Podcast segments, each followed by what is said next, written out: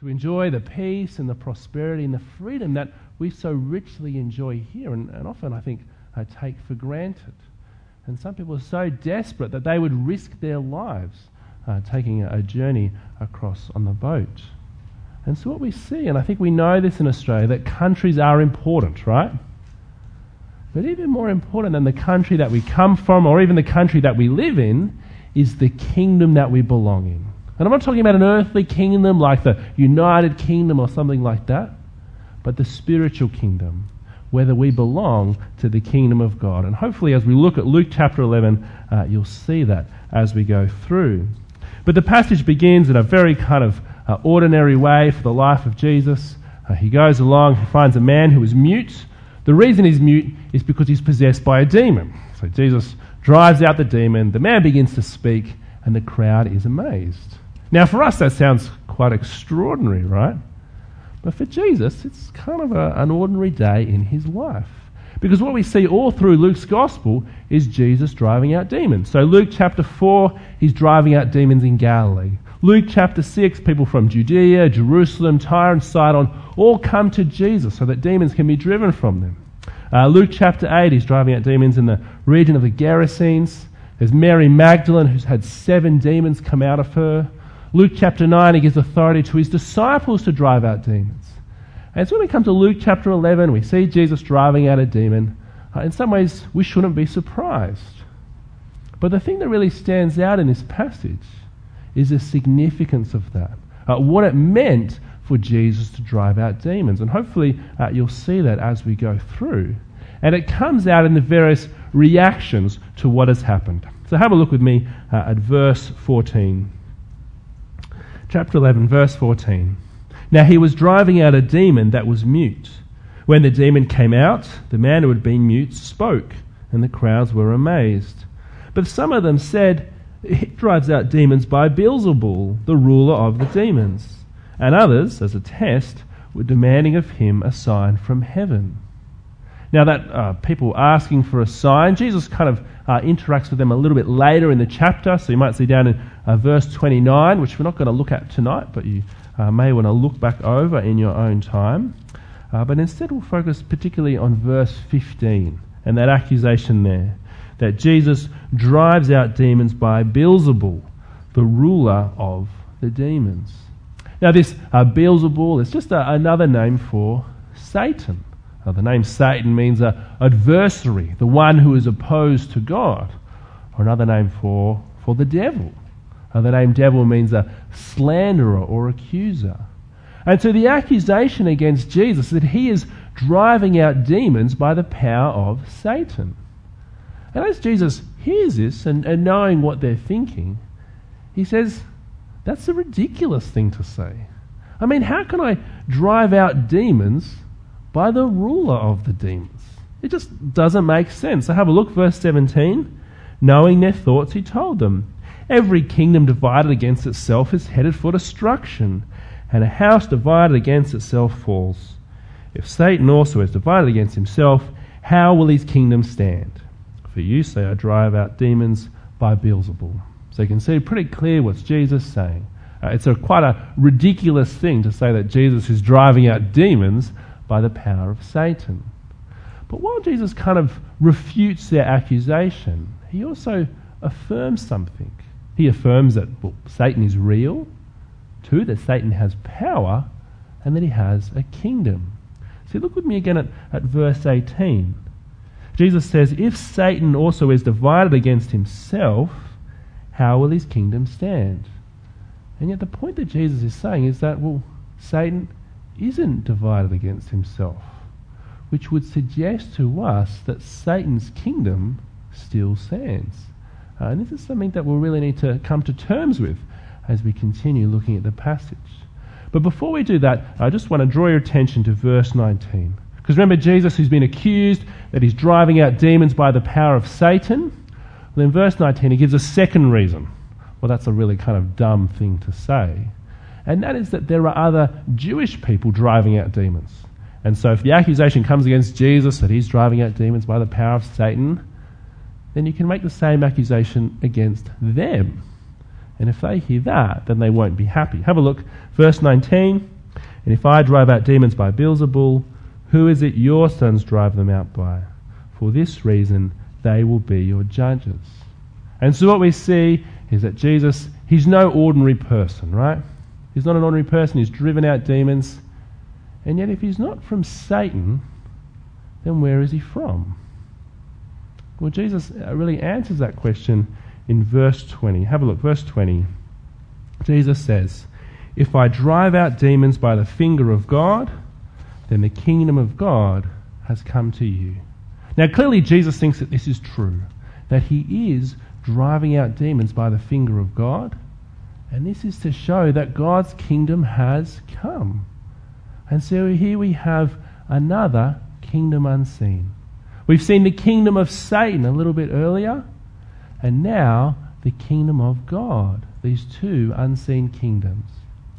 Now, one of the things that's really interesting, I think, in verse 20 is that Jesus says he drives out demons by the finger of God. That's quite a kind of unusual thing for Jesus to say. You know, we might expect him to talk about driving out demons by the hand of God or the Spirit of God. But instead, he says the finger of God. And, and this is not something that uh, the Bible talks about much.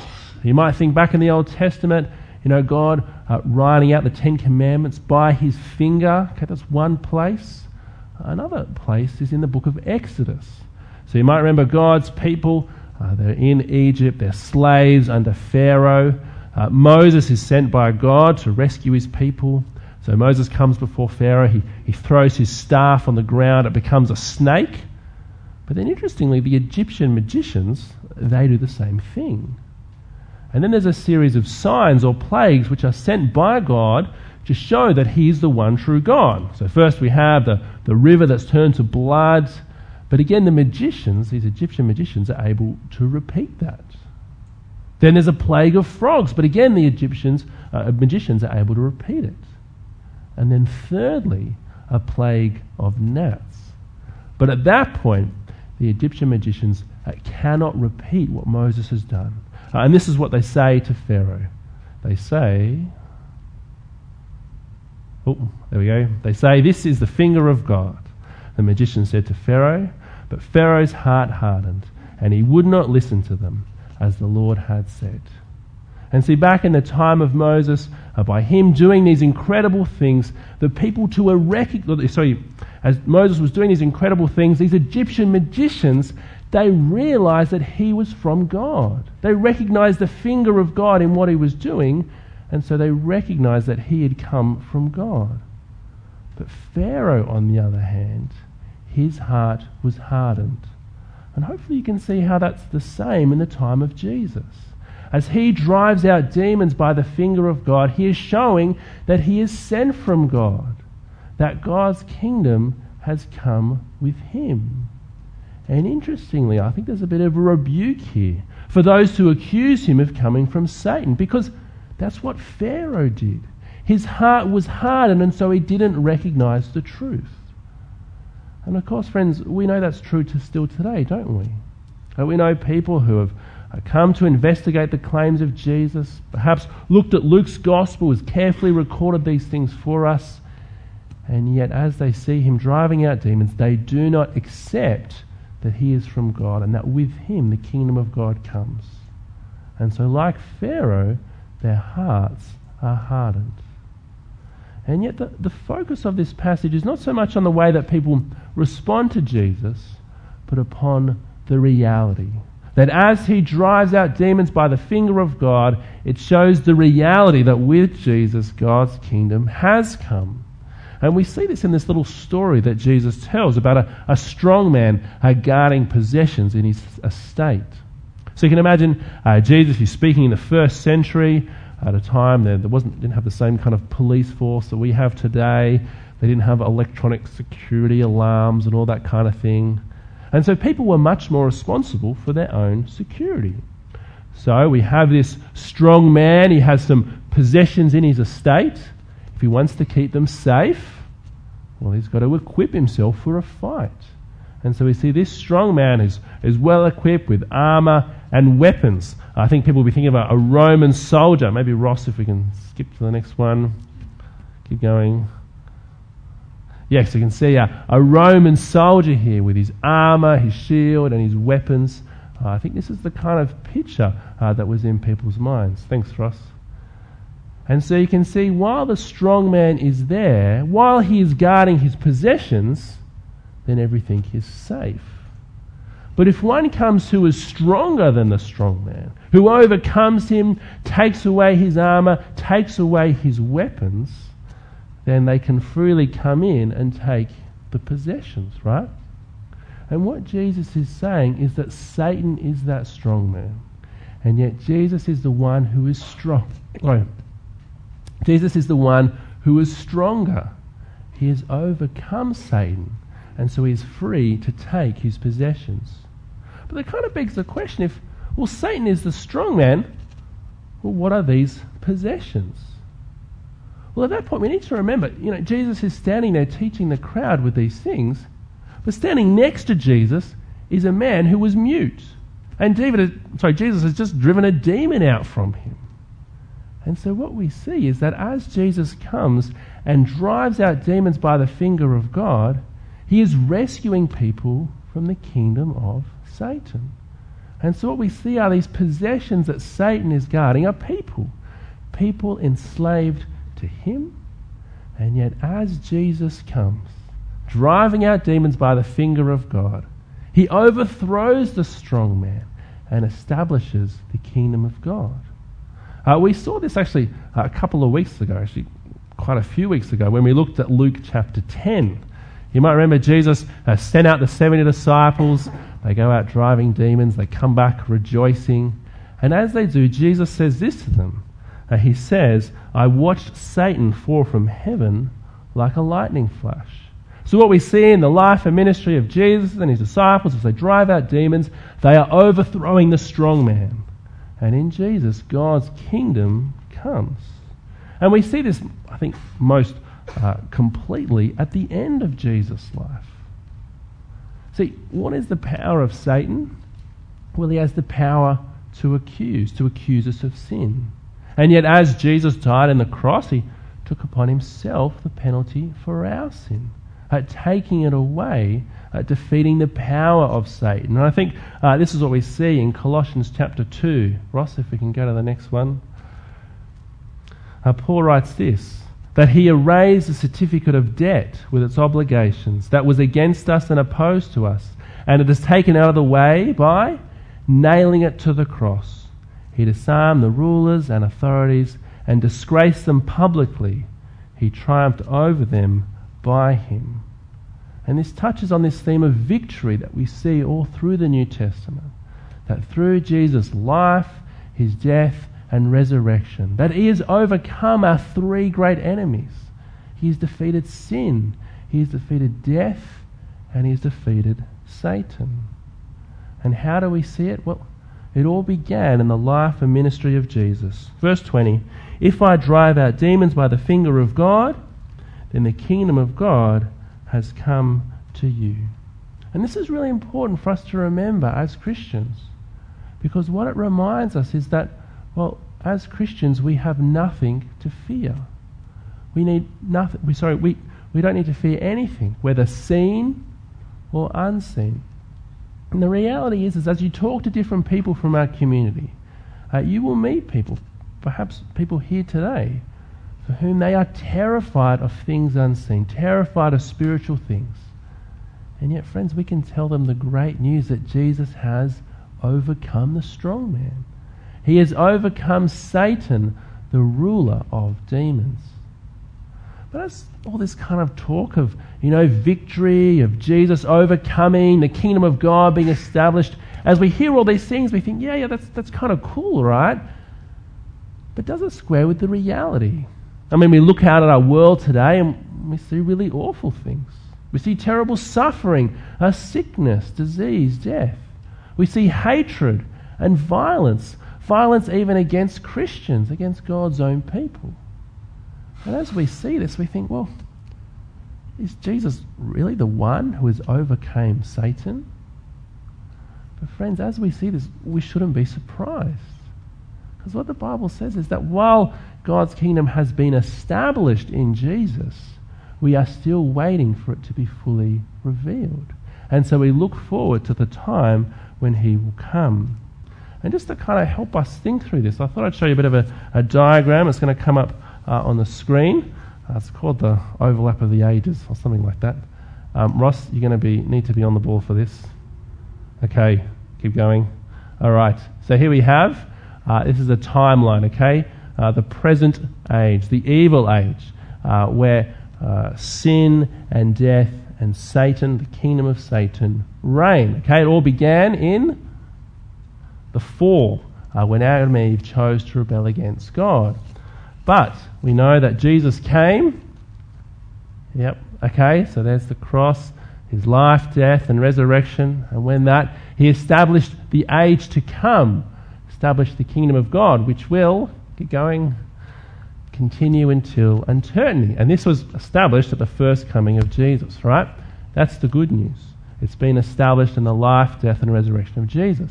But we know that we are still waiting for it to be fully revealed. So if we go to the next one, which will happen at the return of Jesus. And also, when Jesus returns, to go to the next one, that will be the end of this present age, the end of the kingdom of Satan. And so for us today, we live in the overlap of the ages. So you can see there in the middle. And if you go to the next one, okay, now I've put us, I've put us here. I don't actually know where we are, okay, just to be clear. Um, I'm not saying there's, you know, I don't know, a fifth of time left to go. I put a question mark just to kind of make that clear. But the point is that that is the time that we live. And I think that's really helpful for us to remember as we live in this world because what we see is that we live in this overlap of the ages. Uh, there is still a time where Satan has uh, some power, uh, he's still uh, operative in our world. And in fact, we see that, I think, even in Luke's Gospel. See, uh, in Luke's Gospel, we see Luke chapter uh, 11. Uh, that's what we're looking at today. Jesus has overcome the strong man. But then in Luke 22, well, Judas betrays Jesus. And Luke tells us that was because Satan entered into him. So we see Satan still at work. Or in Acts chapter 5, we see Ananias and Sapphira, those who lied to the apostles. And Peter says to them, Well, why has Satan entered into your heart? Or even more clearly, I think in, in 2 Corinthians 4 4, uh, which the youth looked at at Fit Camp, uh, it says this. Hang on. It says, uh, The God of this age has blinded the minds of unbelievers so they cannot see the light of the gospel of the glory of Christ, who is the image of God. Say that again, 2 Corinthians 4 4. The God of this age has blinded the minds of the unbelievers, so they cannot see the light of the gospel of the glory of Christ, who is the image of God. And so, particularly, particularly for us, as we look at our world, we see that Satan is very much active. Or we may not see, or we may see the kind of things you might see if you watch kind of TV, those spectacular kind of things. But what we do see is we see many people blinded to the truth. And so, friends, the reality is, is that Satan is very much active. Uh, we live in the overlap of the ages. And so, friends, we need to be cautious in that, uh, remembering that Satan is still at work, particularly blinding people to the truth. And yet, as we're confronted with that reality, we can be reminded that, well, Jesus has already established the age to come. The kingdom of God is already established. And so we can look back with confidence to the life and death and resurrection of Jesus. We can look back to Luke chapter 11 and seeing Jesus driving out demons by the finger of God and be assured that with Jesus, God's kingdom has come. And friends, that is the great news that we know as Christians. But as we talk about these two kind of ages, these two kingdoms, you know, the, the present age and the age to come, as we talk about the, the kingdom of darkness and the kingdom of light, the, the kingdom of Satan and the kingdom of God, the question we kind of need to think about is well, which one are we part of? Are we part of the kingdom of darkness and the kingdom of light? And I think when people hear these two choices, they think, okay, well, maybe I'm not part of the kingdom of God, but the kingdom of Satan, I mean, that sounds very dramatic. And so a lot of people think or say that they're kind of in the middle, the kind of middle ground. But when people say that, or perhaps if you're here tonight and, and you think that, that you're in the middle ground, it's just about kind of being a good person and getting on with life, then I think you really need to take heed of verse 23. Have a look with me there, verse 23. Jesus says, Anyone who is not with me is against me, and anyone who does not gather with me scatters. See, what we see here is there is no middle ground. There is no fence to sit on. If you are not with Jesus, then you are against him. And friends, I realize this is kind of a, a very hard word to say. But what that means, if, if you are sitting here and you have not yet turned to Jesus, if you are not yet part of the kingdom of God, then you are part of the kingdom of Satan. You are part of the kingdom of darkness. You are under his rule. And I realize that's a very kind of a confronting thing to say, but I think that's what Jesus says in these verses here. But as we see that, friends, the great news is that you can change. You can move from the kingdom of darkness to the kingdom of light. Well, by turning to Jesus, by putting your trust in Him and accepting Him as your Lord and Saviour. Our friends, that is the great news uh, that we see here. And to really kind of uh, drive home the seriousness of what Jesus is speaking about, uh, he tells us kind of a, a, parable about an unclean spirit or, or kind of a demon. Now, as Jesus uh, says this story, we should remember again that standing next to Jesus, right, is a man who has just had a demon driven out of him. Okay? He's, he's standing there, he's listening to the words of Jesus. People are looking at him as they hear these words of Jesus. And this is what he says, verse 24. He says, When an unclean spirit or a demon comes out of a man, it roams through waterless places looking for rest. And not finding rest, it then says, I'll go back to my house where I came from. And returning, it finds the house swept and put in order.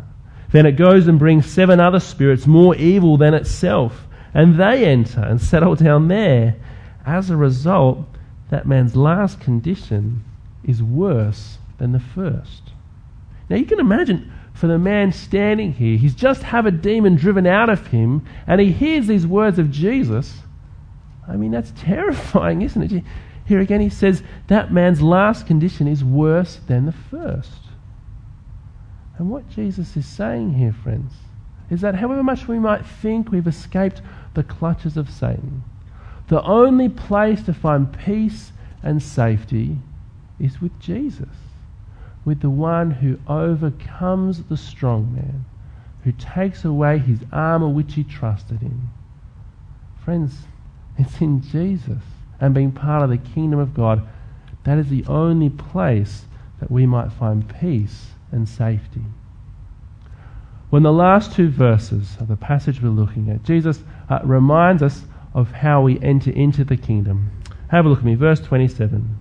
As he was saying these things, a woman from the crowd raised her voice and said to him, The womb that bore you and the one who nursed you are blessed. But Jesus said, Even more, those who hear the word of God and keep it are blessed. And so, friends, if you want to be blessed, if you want to be part of the kingdom of God, well, you need to hear the word of God and keep it. And what have we heard tonight? Well, Jesus is the one who overcomes. He's the one who overcomes the strong man. And so we need to turn to him. We need to accept him as our Saviour and our Lord. And friends, can I encourage you, if you have not yet done that, as we hear these words from Jesus, I hope that it will encourage you uh, to take that step. But for us who have already done that, who have already moved from the kingdom of darkness into the kingdom of light, for those who are followers of Jesus. Well, friends, we can rejoice. Rejoice in the work that God has done in us. And we can be confident as we live in this overlap of the ages. We can be confident that we need not fear anything, whether seen or unseen. And yet, of course, friends, we want to share this good news with those around us. As we look out in our community, we see people from all different types of countries. People who have come from all these different places to live in Australia. We see people of all different ages. We see people who support different footy teams the Bunnies and the Bulldogs. And yet, friends, for all their differences, we know that there are only two kingdoms there is the kingdom of darkness and the kingdom of light. There is the kingdom of Satan and the kingdom of God. And so, friends, we want to work hard at sharing this great news of Jesus with those around us, regardless of who they are. And as we do it, we do it confidently and prayerfully, praying to our Father in heaven, praying to Jesus, knowing that He is the one who has overcome the strong man. He has overcome the strong man, the strong man who has blinded the minds of unbelievers. And so, as we share this message, we pray. We pray to our Father in heaven and pray that His kingdom would come on earth as it is in heaven. And why don't we join together and pray now?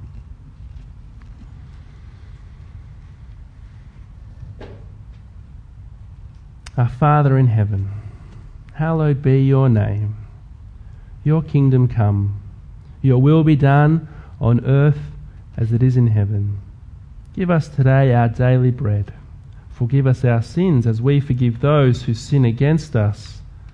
Lead us not into temptation, but deliver us from evil. For the kingdom, the power, and the glory are yours, now and forever. Amen.